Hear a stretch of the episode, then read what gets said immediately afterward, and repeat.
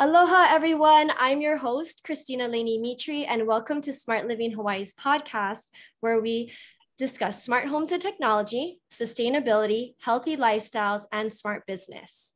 Today, we will continue our Sustainable Leaders series and have a talk story with Kevin Nute, a professor and an architect who brings health and well being into a home and workplace through design. It's a very interesting concept, and our goal today is to explain this mostly visual concept through words on a podcast for our listeners. So, aloha, Kevin. Aloha, Christina. Hi. Um, thanks for joining. Today, we're actually doing a Zoom recording. Uh, we do have this being recorded for audio strip and also uh, video. We'll see if we're going to be posting the video or not, but we definitely will have it for the podcast. So before we begin, I always like to share um, our guest speaker's bio. And here's a really short one, really quick. Kevin teaches the history and theory of architecture at the University of Hawaii Manoa.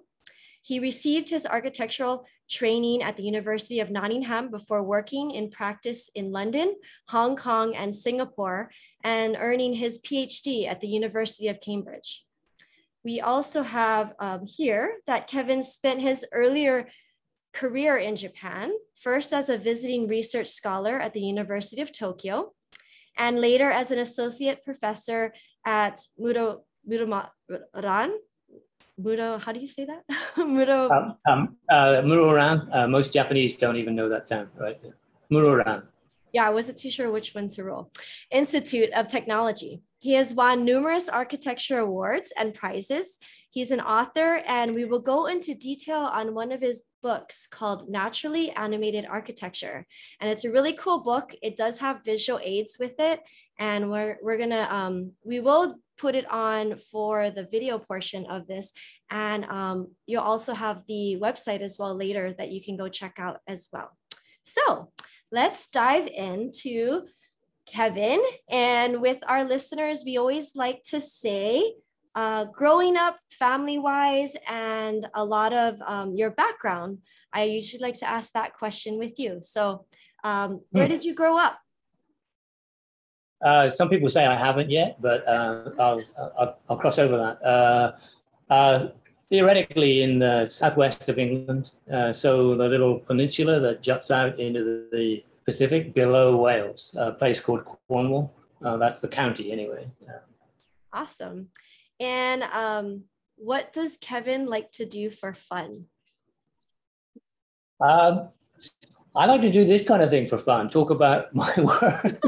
that's kind of a sad commentary on an academic, I suppose. But uh, um, uh, I like team sports, you know, uh, watching them, you know. So uh, because I'm from the UK, then um, soccer is a big deal. Rugby, anything with a ball in it, I'll, other than golf, I'll watch. Uh, so um, uh, I still follow, you know, after the news, it's the BBC Sport website is the next one I go to.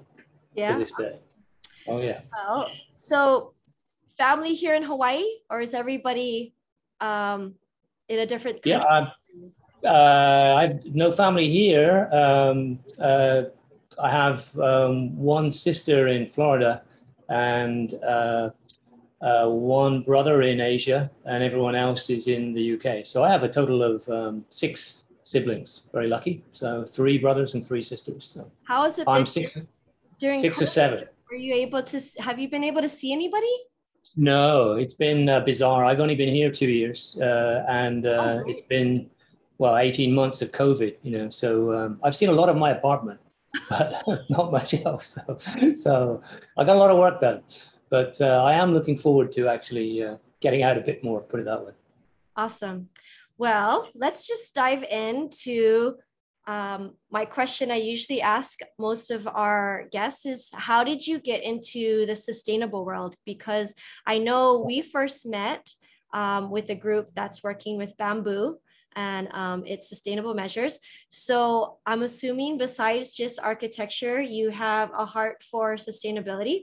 So I was curious as to yeah. what brought you to that this world of sustainability and um, really- yeah, uh, it's yeah, it's a great question. Uh, it, it's inevitable, you know, that I think uh, in almost every profession now, especially given what yesterday's announcements. Uh, um, I, it's impossible to con- just continue the way you are in any profession. I'd I'd argue and ignore you know the stark kind of circumstances that we find ourselves in. So, architecture has been talking about these issues for at least two decades or more, um, uh, and it's become um, a dominant topic because, and rightly so, because unless we address it in in every field, then there will be nothing to address. You know, so um, uh, it's my take on it is that it's an extremely serious topic, and but it doesn't have to necessarily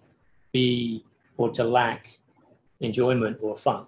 In other words, uh, you know, there are different ways of approaching a serious topic, and I prefer to do it um, not to make it trivial, but to make it um, I don't know, um, poetic in the way that it's introduced, but it doesn't change the seriousness of, of what we're talking about. Correct.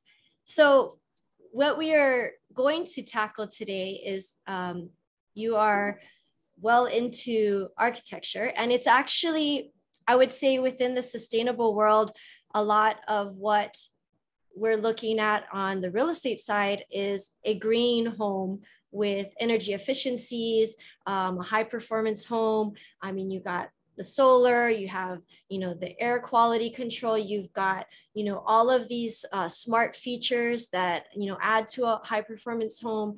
And um, even the way that you, you know, design the home to take in the natural elements. So this is going to be a different topic and a very, I would say a new one for a lot of people in this green space and even green builders. And I think um, this is why I'm really interested in sharing it because it's a concept that is new um, to most people, but it has been around for a while and it makes sense. So I guess if we can just dive right in to um, what it is that we're talking about, um, I believe the the book that you wrote, the naturally animated architecture, could you just give a short description of, yep. of this so people understand? Yeah, I'm, I'm really tempted to share my screen, um, but clearly uh, people are not going to be able to see that on the podcast. But what I'm really advocating is um, that the um, the weather has typically been perceived as, especially in other parts of the world, um, less so in, in, Hawaii, but still to a large degree, as the enemy, quotes, um, you know, something that architecture is designed to shelter us from and protect us from. And that hasn't changed, of course, but it's a, it's a massive oversimplification. Um, the argument of the book is that there are many elements of the atmosphere outside that we as a species have become physiologically dependent upon and to make a hard line between indoor space and outdoor space means that sure we're protected from extremes but we're also throwing the baby out with the bathwater so to speak. We're denying ourselves some important um, things that we actually need to sustain our well-being like direct contact with wild nature and perceptible change and those are things that there's plenty of research been done on that we need psychologically and physiologically, and that we go out of our way to seek. You know, we go to the beach, we go to the mountains, etc., etc.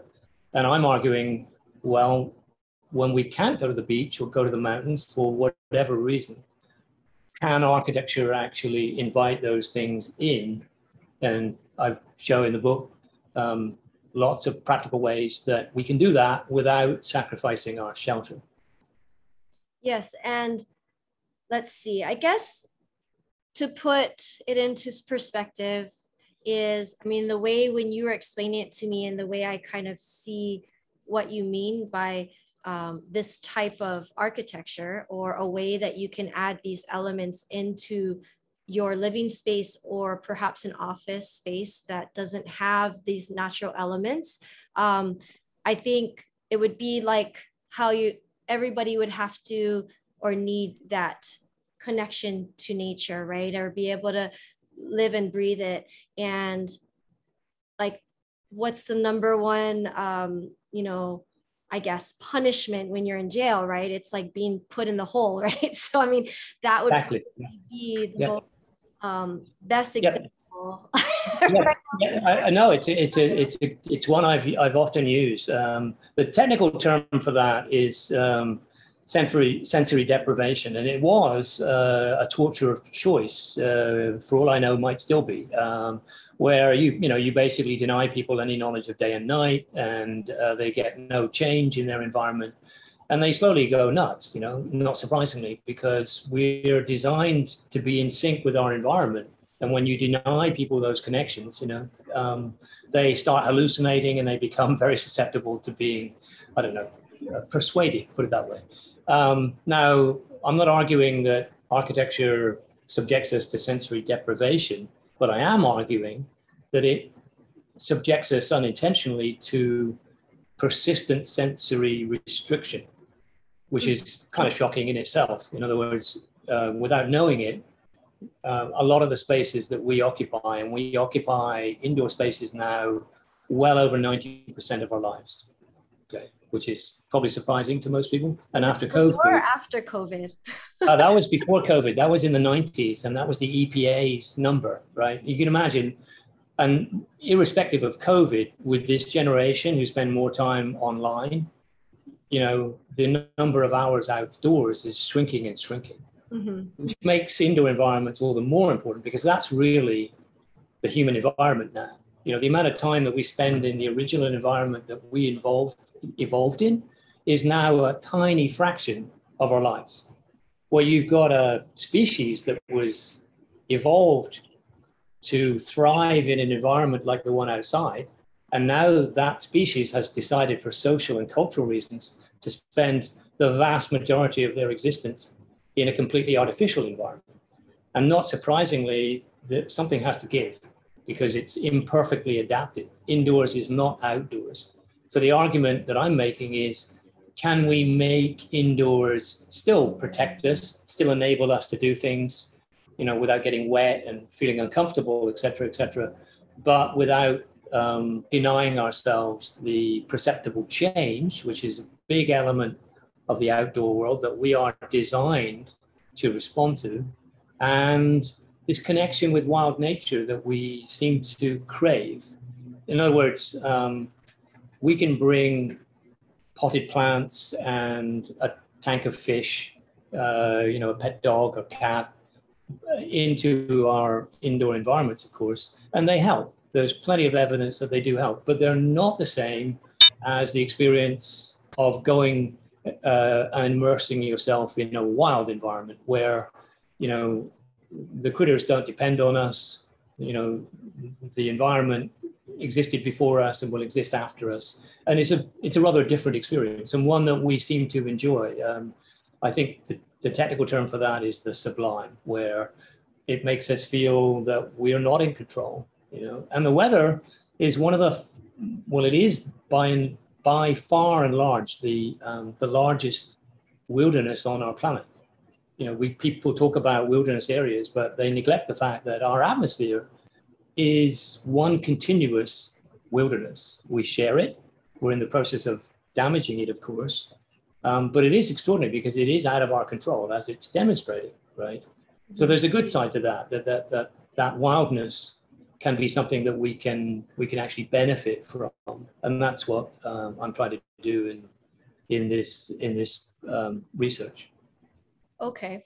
So what I wanted to go into was now that you kind of explained um, what it is we're talking about about bringing the nature into our space because in general architecture was created to keep out the earth elements um, to protect us from it right? So we can yeah. you know not get rain on our heads and you know the wind isn't cold or the snow outside which obviously we don't tackle which ends up being for the majority of the world uh, something they have to deal with every year. Um, not only that but it probably keeps them indoors for a big portion of that that time during the winter. So um, then they can't go out and they can't um, do what it is we could probably do every day. Although us we have to schedule it. I mean we i i have to schedule going on a trail run this morning just to get outdoors and absorb that feeling. Yep. Whereas some people there's not necessarily the time of day. So um, could you give us some examples of yep. of ways that you can maybe either you're doing it yourself or you know maybe even an architect would put this um, this concept into play on you know something they're they're creating or they're going to build for somebody yeah um, again I'm, I'm i'm aware of the fact that most people are not seeing visual images but I, I hope that the video of this will be shown it might be easier for me to describe um, while we're looking at something is that okay christina if i shared my screen right now um, Okay, let me just show you. This so is for, a, a for those a, of you that are not um, that are obviously listening to the podcast. If you're not driving and you're listening to the podcast at home, you can go to this website, which is www.vitalarchitecture.org. Is that correct? That's correct. Thanks, Christine. And you will be able to see. It's almost. It's like a maybe a two and a half minute um, right. flip through of a book that he wrote that has video um you know video right. let me let me uh, um, uh, you'll see exactly the same video as the one i'm going to talk over right now but um so when this one starts so these these are extracts from the book and there are videos in the book. It's uh it's an ebook as well as a print book. Um, and um, the videos in the print book you can um, access via a smartphone. But all of these images are examples of natural change. In this case, there are wind animated foliage, for example, being back projected or projected onto indoor spaces. Sorry, we've got some sounds in the background here. Um, and so the movements then um, that would normally be outside can be effectively brought indoors, uh, not the actual wind, but movements created by the wind. Uh, we're now looking at some examples of, of wind affecting um, water and then reflections of that water being projected into indoor spaces. So what I'm talking about is bringing the movement of the weather, in this case, the wind indoors, without necessarily bringing the wind itself in unless it's welcome. So if, if you're in Pittsburgh and it's midwinter, you may not want the wind, but you could still get the movement of the wind without sacrificing your your protection from the weather. Um, likewise with with sunlight, you know, um, in a very hot climate, you may not want that. Oops. Okay. We'll stop the sound on that.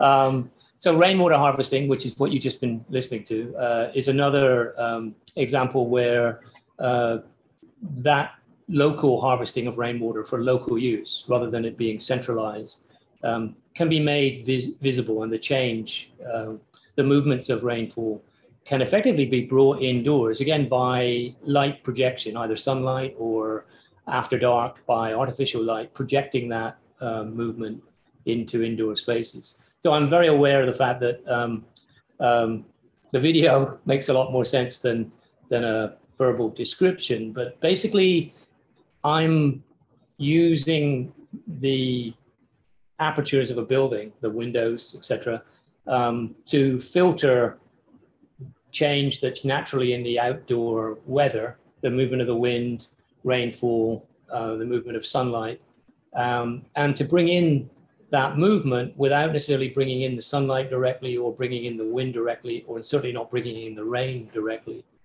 so I'm basically, um, as I said, filtering uh, and extracting that natural movement. And that natural movement is very special because it doesn't distract our conscious attention. Uh, unlike artificial change, um, a baby's cry, a human voice, a siren, that's designed to get our attention, and it does, and it's very distracting. Whereas we don't stop what we're doing when we see the movement of the wind in a tree right? We're so used to that that it can keep us stimulated. It kind of keeps us ticking over. It keeps us act, uh, uh, our attention active, um, but it does not distract us from whatever it is we're trying to do, learn or do a job or whatever. And that's a key part of this research is to say, you know, um, uh, that natural change is special because it has this capacity to renew us. And there's an area of research called attention restoration theory that has shown that exposure to nature renews our ability to um, concentrate, to focus. Uh, and it does so, according to the theory, because it doesn't tax our conscious concentration then, whereas other things we have to focus on. I'm not sure if that makes sense to you, uh, your listeners, Sheila. Uh, uh, sorry, uh, Christina. Yeah, um, I think you did a very good job, and in I guess a lot of this type of movement if you haven't saw didn't see it on the actual video part of it is it's all it's a lot of shadows i would say of things that are happening. Like you know when there's wind blowing and it's a fern that's in the background and the shadows that are up on the wall and that is something maybe happening outside but it's coming in and so there's a lot of these type of um, I would say passive, like subconscious things that are that are going on. And whether we realize it or not, this actually helps maybe our brain in some capacity to um, maybe help us if we're you know in a work environment and um, our boss wants us to keep working and not take that 15 minute break. I don't know. Maybe it'll help on that. or maybe you have a deadline to do and you need to concentrate right. and maybe this helps a little bit more than um, getting out for that extra 15 minutes that you may need. Um, and and there's studies that show this. So that's um, a little bit of i guess my interpretation of what you're you're um, trying to get across. No, that's, that's, exactly right. We we did experiments on this and uh, we were able to show that um, these natural patterns of movement uh, calmed people. Their heart rates were um, st- uh, statistically lower, and they were also able to focus. They performed better on uh, attention uh, uh tasks than when they either didn't have any um, stimulation or there was an artificial stimulation. So it isn't just theoretical that we did. Mm-hmm. Uh, we did a series of experiments. Awesome. Um, and these most likely for the passive subconscious type of um, sensories that I know we were discussing before when we had met, um, we're, we're basically audio, visual, and possibly smell, right? Depending yep. on the smell. Um, and maybe you could explain why touch and taste wouldn't really apply. Yeah, um, it's a great question, uh, uh, Christina. Um, we have three, the body has three um, technically remote senses, right? Sight, um, hearing, and the olfactory. Um, and um, it has to be remote, right? Because you know the whole point is if we want to be sheltered from the weather, we can't be directly in the weather, right? So you know, um, otherwise there's no point in having architecture. Just go outside and stand in the rain or stand in the wind, and you know, well, and that's good. See that a lot of if you didn't see the video audio, you know, the audio and in the video yeah. of what you guys have um, you do uh, these type of um, where you're bringing these elements in it's also not just an architectural design it's it's it's almost like an art and it's very pleasing to the eye and you know it catches um it's aesthetically pleasing so you know yeah. it's almost like add an add-on architectural design that you know yeah, I, I, mean, in a way, you could liken it, uh, uh, Christina, to natural painting.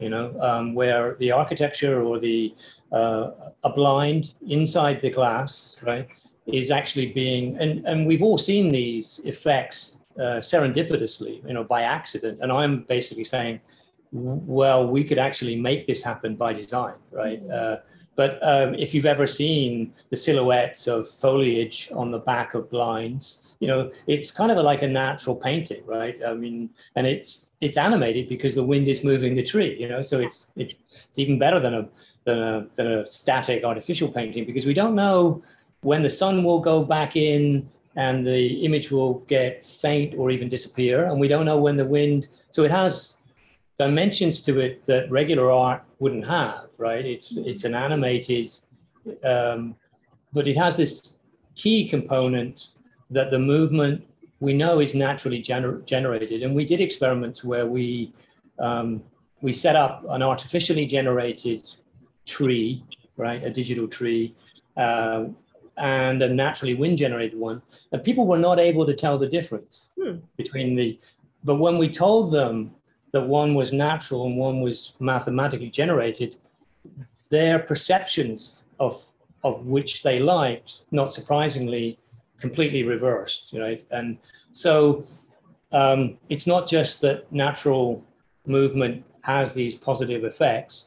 Um, we can replicate that artificially, but once somebody experiencing that understands that this has been artificially replicated, the positive benefits are much reduced.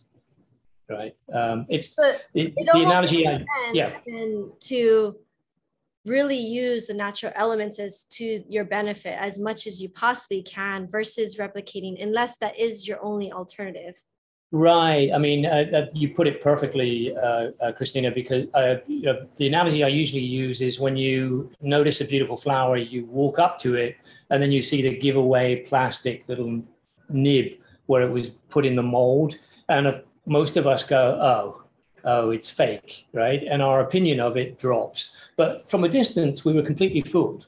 So you can replicate it, but once we know, we don't value that flower and we don't value the movement the same as if we know that it's being naturally and it, and it's it's as if we don't trust ourselves, but we trust nature and we trust something that has been that is independent of us. Then, um, and the only the, the place where this the artificial could be very very useful is if you're traveling in space and you're not, you don't have real wind and rain right. available, you know. But other than that, uh, I think there's a strong argument, as you as you said, for for using natural movement wherever you can. You know, there are things you can buy expensive artificial windows that will give you a view of anywhere in the world. You know, you could live in Pittsburgh and have a view of Hawaii and have it, you know, have the wind and the, um, but you would know that you're not in Hawaii, and that would have a big effect on it benefits, I think. You know. In fact, yeah. I know. Totally understand. So with the with the touch and taste side of things, I guess where I was going is that those things are not passive or subconscious. You actually, as a person, right, would have to have to stop what you're doing if you were working. Oh yeah, my apologies, uh, Christina. Yeah, I went off on a tangent there, but you're right. Yes, uh, um, yeah, I they they do require active. Um, you were using the word passive in a way that I that I'm not familiar with, but I should oh, know. Uh, but, but, but the um, yes, they require you stopping what you're doing, right? Whereas we hear and we smell um, uh, and um, uh, um, and see, yeah, thank you for that. I was missing one. Um, without without having to stop. There is a connection, though. Uh, there's something very special about the fact that we are a seeing species. Your dog, my dog, when I had a dog, um, you know, they are primarily a nose on four legs, right? Um, whereas, you know, we are we are seeing creatures, and um, so there's a reason why most of the movement that I'm encouraging to come indoors is visual. I'm aware that some people wouldn't be able to see that, and you know, so sound could be very important um, for them. But um, but the visual is is democratic. We can look away if we find it distracting or we don't want to look at it, and we can even close our eyes. Whereas if a sound comes into a space, our body is not equipped with anything of its own, own that will, you know, apart from covering our ears with our hands, right? um, or, or, a, or a smell. Um, so everybody needs to be on the same page. If you let a sound in, everybody needs to be cool in that space with that sound, right? Um, wind chimes, for example, right? Some people like wind chimes. I'm not a fan myself. They're naturally generated, but it's an unnatural sound in many cases, and I find it distracting, right? I don't, I don't find the sound of the wind in palm trees or or any other kind of tree distracting because I'm so used to it. But the but the artificial sound of a wind chime. So um, and that was where I I kind of misunderstood your question. But uh, but yes, um, so the visual is the most important sound would probably be the, the next most important, particularly after dark, when obviously um, it becomes more difficult to see change in the environment. You can do it with artificial light. So I would just assume then, and I was going to ask this question early on, but I forgot to, is if you had to say goodbye to one of your senses, what would it be? Oh, wow, what a question. That's a great question. Um, wow. That's so difficult. Um, I know, right? I had to think about this too because we were talking. Last time we talked, it made me think. That's like that's like asking me okay, which eye, the, you know, which, which, eye I prefer. You know, it's like I like them both. You know, if you um, had to pick the most important one to you, what would it be? Oh, the visual, I think, yeah. for sure. Yeah, uh, for the reasons I've just explained, the visual. Um, so tactile, and then I think tactile might be. What was the other one? Taste. No, I couldn't get rid of taste. I think it might be tactile. I, I feel touch. bad. I mean, you know, uh, uh yeah. I mean, touch. even oh, I couldn't get rid of touch. What would you get rid of? I mean, touch that if you got rid what, of. What, what would you get rid of? I would get rid of taste. I was thinking about it, and it was going to have to be taste, which is very sad. But well, there's a lot of people out there who could probably tell you exactly what that feels like right now. So you might want to consult. consult I know. Them. After a lot of people lost their sense of taste from COVID, right? You know what? That, that, that's a great answer. I should have said that. You know, we should rewind and I say taste because I'm English and you know we don't really care about food. You know, so. I mean, maybe I might lose weight if I lost my sense of taste. Yeah, uh, that's a good. Yeah, that's a, uh, I, your answer is way better than mine. I, I well, I had a little time to think about it. I didn't. I didn't pre uh, give you these questions. That's a great question. I think I'm gonna. I'm gonna.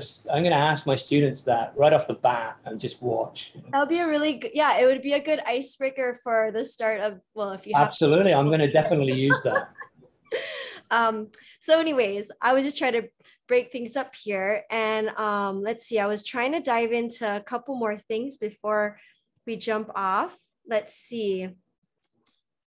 I had, I had taken so many notes when we last spoke because I was learning so much. So I wanted to make sure we cover a lot of this stuff because it was things that I didn't. I think a lot of this is isn't so much that we didn't know about it. It's just we didn't realize that this could have an impact on our well-being right? And yeah uh, i think that's different. I think that's enormously important. Um, there is one thing um, that i wanted to get across uh, christina is that there are these psychological and physiological benefits that have been proven of bringing natural change into our environment. Otherwise the brain rather like a computer will just go to sleep or start daydreaming. So it needs to be regularly stimulated Otherwise, we're designed to say, well, nothing is changing in this environment. I'm just going to go to sleep, or I'm going to start thinking about what I did yesterday. It's hard to focus. We're not, we don't, we're not designed naturally to spend eight hours sat in one place focusing on one thing. You know, that's a machine. It's not a human being. So if you force a human being to do that, they're either going to be goofing off or they're going to be taking regular breaks to self-medicate, gaze out the window, go to the bathroom, have another cup of coffee, answer their email for the 20th time in an hour, whatever we do, right? We're just, you know, we can't focus. So, what the weather, what natural change can do is to reboot, give us a little micro rest so that we can continue um, without real, without really being consciously distracted. But there's another component as well as the psychological and physiological benefits that are proven of bringing natural change into what if you look around you now, I guarantee that most of your listeners, the space they are in, apart from their own movement, is completely static. And that is absolutely not the environment that human beings are supposed to be in. And that describes 99.9999 recurring percent of all indoor spaces in, in the world. You know, so there's a huge mismatch between the living organism and the environment that we now put that living organism into. So what I'm saying is, hey, we can recalibrate and we can bring the indoor environment. We, are not going to make it exactly the same as outside. Otherwise, why have a building? But we can bring elements. We can bring much more than we currently do of of the outdoor atmosphere, and that enables us to to remain happy psychologically and physiologically healthy when we can't get out and self-medicate by going to the beach or the mountains or going for a hike or whatever because we've got I other wrote down I wrote down some of these that you had mentioned and things that I've thought of too. Um, that maybe things that you know everyone could incorporate themselves or Right. or not. So um, you had maybe you can chat on this one, but you had last time spoke about micro courtyards and how Oh, yeah. yeah Yeah, um, so there are three distinct ways, and I could share something else with your, well, there'll be viewers, uh, um, I hope. Uh, What about a sound of a fan? well, artificial. So, you know, we don't associate that with nature. That's an artificial sound, But would right? would you say because some people just white noise in general is helpful to them and why is that Uh, I, I think white noise white noise might help you to sleep, or it could be um, that it's um, unintelligible and that we're not searching for meaning in it. Right. N- normally, if we know that something is artificially generated, generated by a human being, we're programmed, we're wired to search for meaning. Which is why, if you've ever been in an environment where somebody's speaking a foreign language that you don't understand, it's really distracting because your brain is trying to extract information because we're programmed to do that, but we can't, right? Um, whereas we don't ex- attempt to extract information from white noise or the sound, you know, the, the breeze in the trees. Um, uh, that's my best guess. I'm, I'm not a psychologist, but I work with several. what Um, about um, um, waterfalls and you know those water Yeah. that people Yeah, um, yeah, they they, they definitely, um, uh, they're natural. Um, you know, the sound of falling water, um, it would, would count as, as natural. Um, micro courtyards, going back to the, the your, your question, Christina, um, can be really useful. I mean, there's, there, there's an example, traditional example in Japanese architecture called the Tsubo Niwa, which uh, Tsubo is a, is two tatami mats and Niwa means garden. And so these are tiny gardens that you that were not designed for you to actually get into, except to take care of plants, which you did once in a blue moon, but to sit around and look into, right? So they could be just uh, six feet by six feet, right? Um, and uh, but it was a way that the wind or the rain could be brought into the middle of a long urban house, and and it was a way of kind of getting your fill or contact with nature in the middle of a dense city. And, you know, that could still be done. It can still be done. And of course, we could put a, a pane of glass around it. If you were in Pittsburgh, you know, you probably would want to do that, maybe too. Um, but uh, but in some places, you you know, during the summer, you could open it up. But the point is, if it's glazed, it would feel the, the movement of the rain, of the wind, of the sun in that space would feel to all intents and purposes like it was indoors, even though it's actually on the other side of the glass. So it's very different from seeing it, you know, out there. And if the courtyard is small enough and it's and the glazing is open, uh, open in the sense of it's not broken up with lots of glazing bars, etc., it can really feel like it's indoors. I do wish I could illustrate this. In fact, I might. Let me just uh, one one more sharing here because it, it's a great way to um, see that. Um, so these are the three examples, and you can see the courtyard on the left. Um, and this is a traditional Japanese uh, uh. So the movement of those bamboos, uh, you know, it really, even when the glazing is pulled across, uh, it really feels like it's part of the interior space. It's so small. Then on the, in the middle um, is outdoor movement of foliage, wind animated movement being projected onto an indoor space. And then on the right, what we were talking about a bit earlier, uh, Christina, um, this is uh, the movement of, of plants several yards away, but it's being projected by the sun onto this blind, which is inside the space. So all three of these, I would argue, um, uh, are perceived as being indoors, even when they're actually, technically they're not. Um, I'm going to stop sharing. Yeah. So the courtyard that you were showing was um, like that micro courtyard. Was it actually an inside courtyard with like, you know, I guess the lighting on the top was um, what keeps it alive, I guess, versus. No, no, that courtyard was outdoors. Um, oh, okay. In fact, it, uh, it's very subtle, but it was actually raining, which was what was making those bamboos move. So it's you could see it was very, very small, but it was outdoor space. But it was outdoor space that was surrounded by indoor space. And when you get, it has to be small, right, um, compared to the indoor space. Otherwise, it just feels like it's outdoors, right? But if you get that, if you compress that outdoor space enough, and you surround it by indoor space, it actually feels like it's part of the indoor space. Yeah. Well, I had a listing um, not too long ago, and it was Ossipoff was the architect.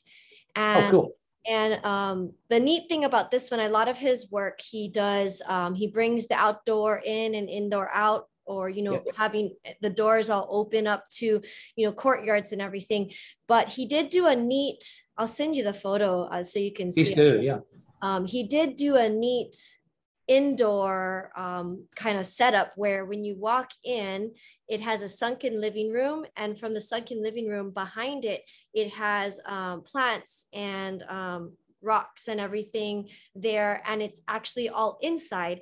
And above that, that rocks and the, the plants, there's a um, glass top to it. And yeah, I, so it has I, I don't know the particular building, but that sounds, I would love to see that. Um, yeah, so it's a really neat, not only that, but there's an actual window to that living room from the master bathroom. So when you're in the master bathroom and you're looking out, it looks like you're looking outside, but you're actually uh, yeah. living room. So you would actually close it up a lot because then people would see you. yeah, yeah but the concept I, I you're looking outdoors and you feel like you're out like you're looking outside but you're actually looking into your living room.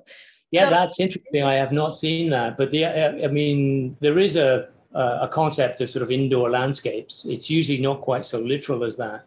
But i am i'm actually arguing um, that um, there's no there's nothing like the real thing the real natural outdoor you know that you can have a plant but that plant isn't going to move naturally unless it's exposed to the wind or the rain or whatever, right? So, so I would strongly, you know, prefer that um, that that movement be generated naturally and come indoors through visual or acoustic projection, rather than because I, I, can guarantee you that the plants that you're describing, it's not a critique of Ossipoff, but but they're not going to move naturally right? Unless, of course, you open up all the windows and then well, the wind. Ossipoff is very well known for great ventilation, and he built that home yeah. for that. So I'm sure yeah. that on a on a breezy day, that yeah, uh, I mean that that would work absolutely, and that's that brings me to a really important point. Um, I mean that can be done absolutely and should be.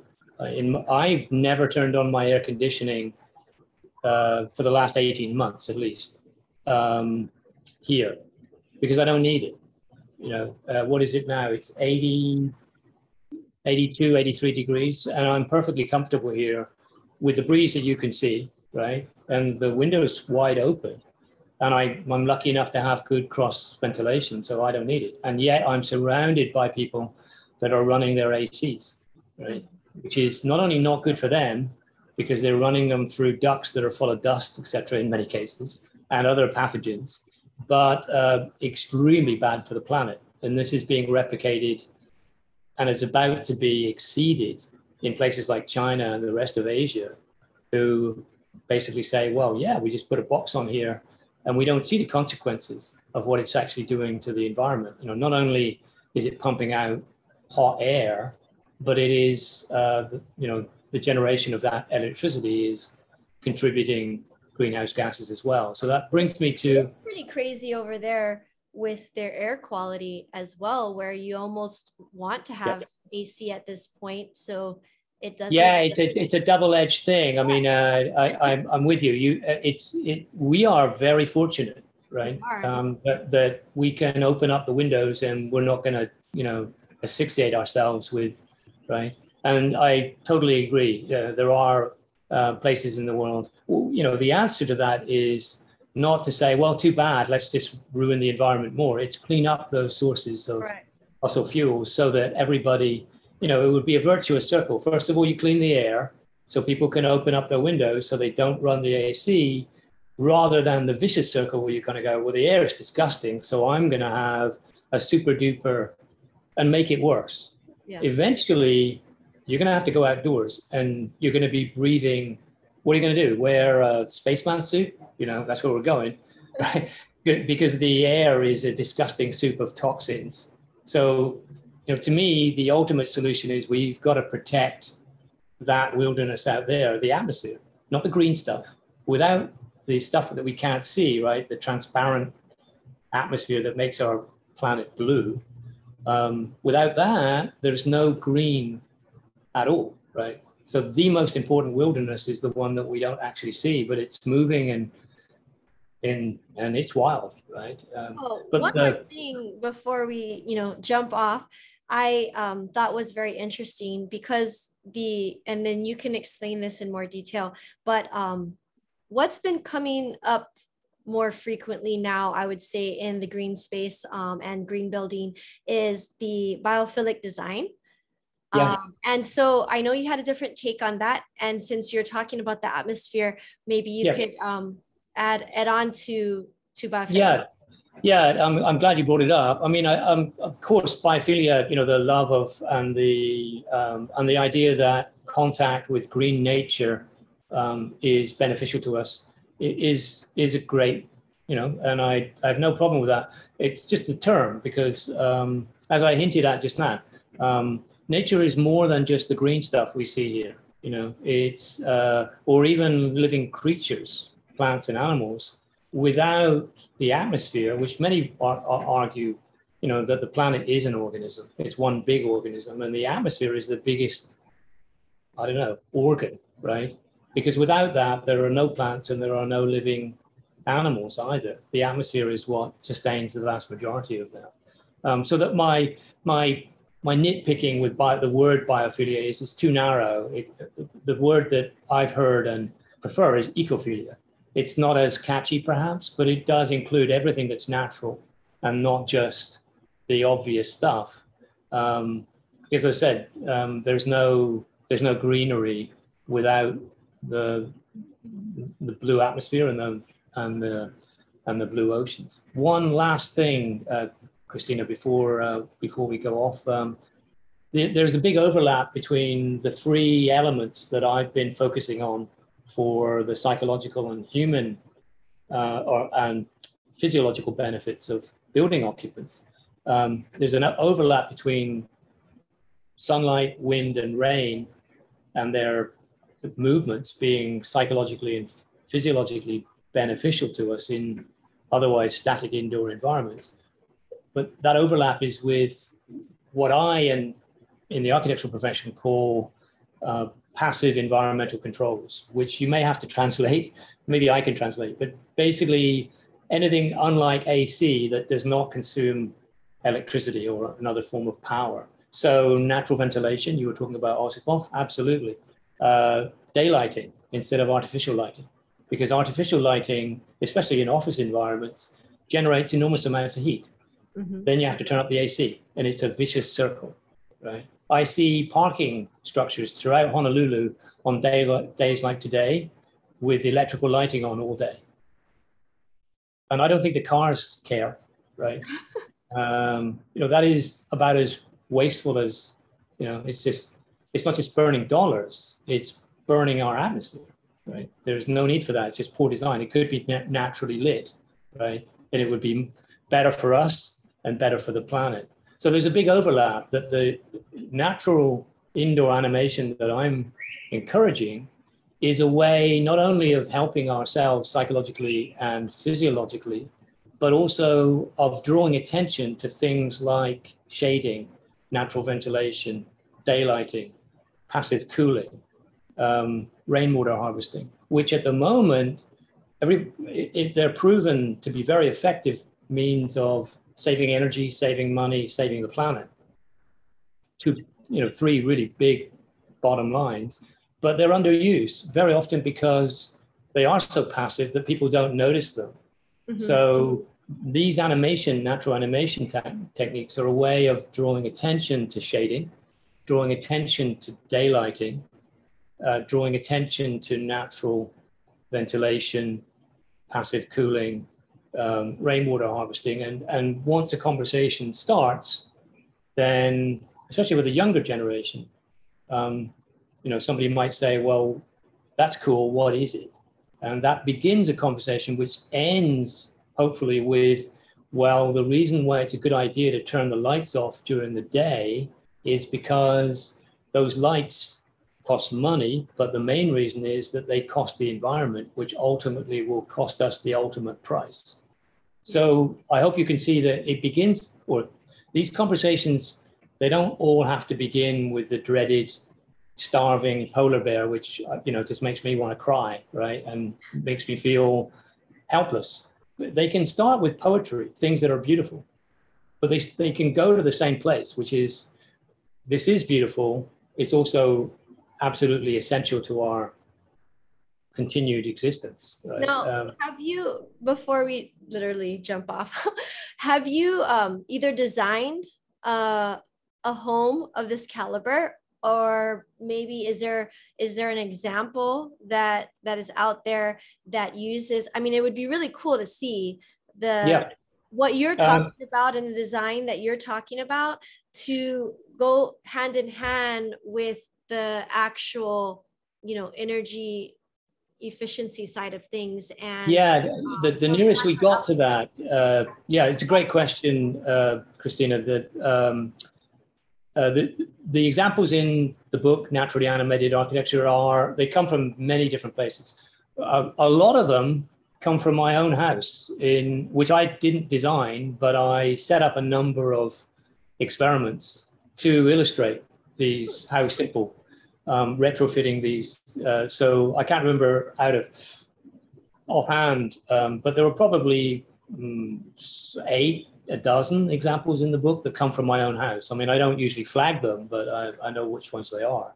Uh, but we did uh, we did one set of experiments where we actually designed a prototype light shelf. And a light shelf, for those who don't understand, uh, are not familiar, is is a shelf that is normally put just inside a window that takes excess daylight and it throws it to the back of a room. So you you've often think of a typical hotel room, right? It's very bright near the window and really dim at the back. Mm-hmm. Well, a light shelf can even that out, so it's less bright inside the window where you don't really need it, and that light is bounced back. What we did was designed a water light shelf, and that sat outside the window. It's in the book.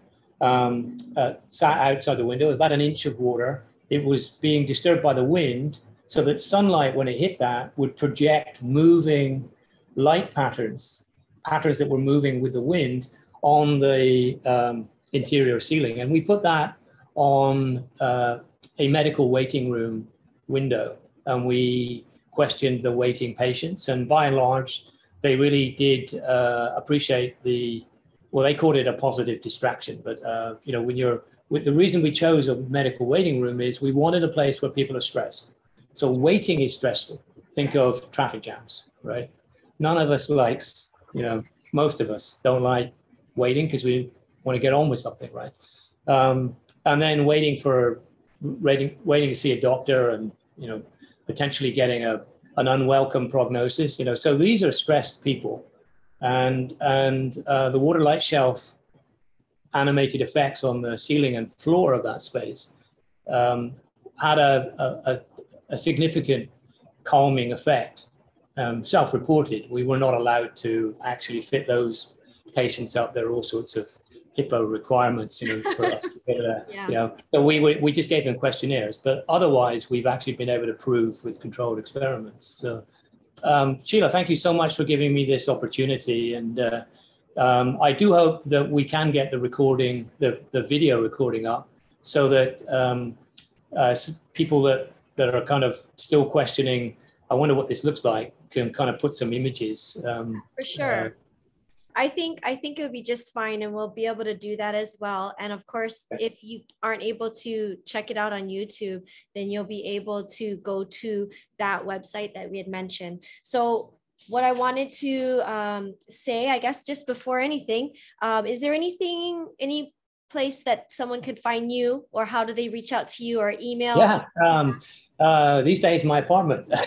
um, I'm not going to give you my home address, but uh, yeah, absolutely. Uh, my email is uh, k n u t e at hawaii.edu, and um, uh, that's the easiest way to get hold of me. Um, uh, and I'm very responsive to email um, and would be happy to respond. Uh, so there is this, um, the website illustrates the one that you've just mentioned, illustrates the book, and the book is is available if if anybody's interested. And I would recommend the electronic form, which is uh, 20 bucks or less, and that contains all the videos, like some 50 videos.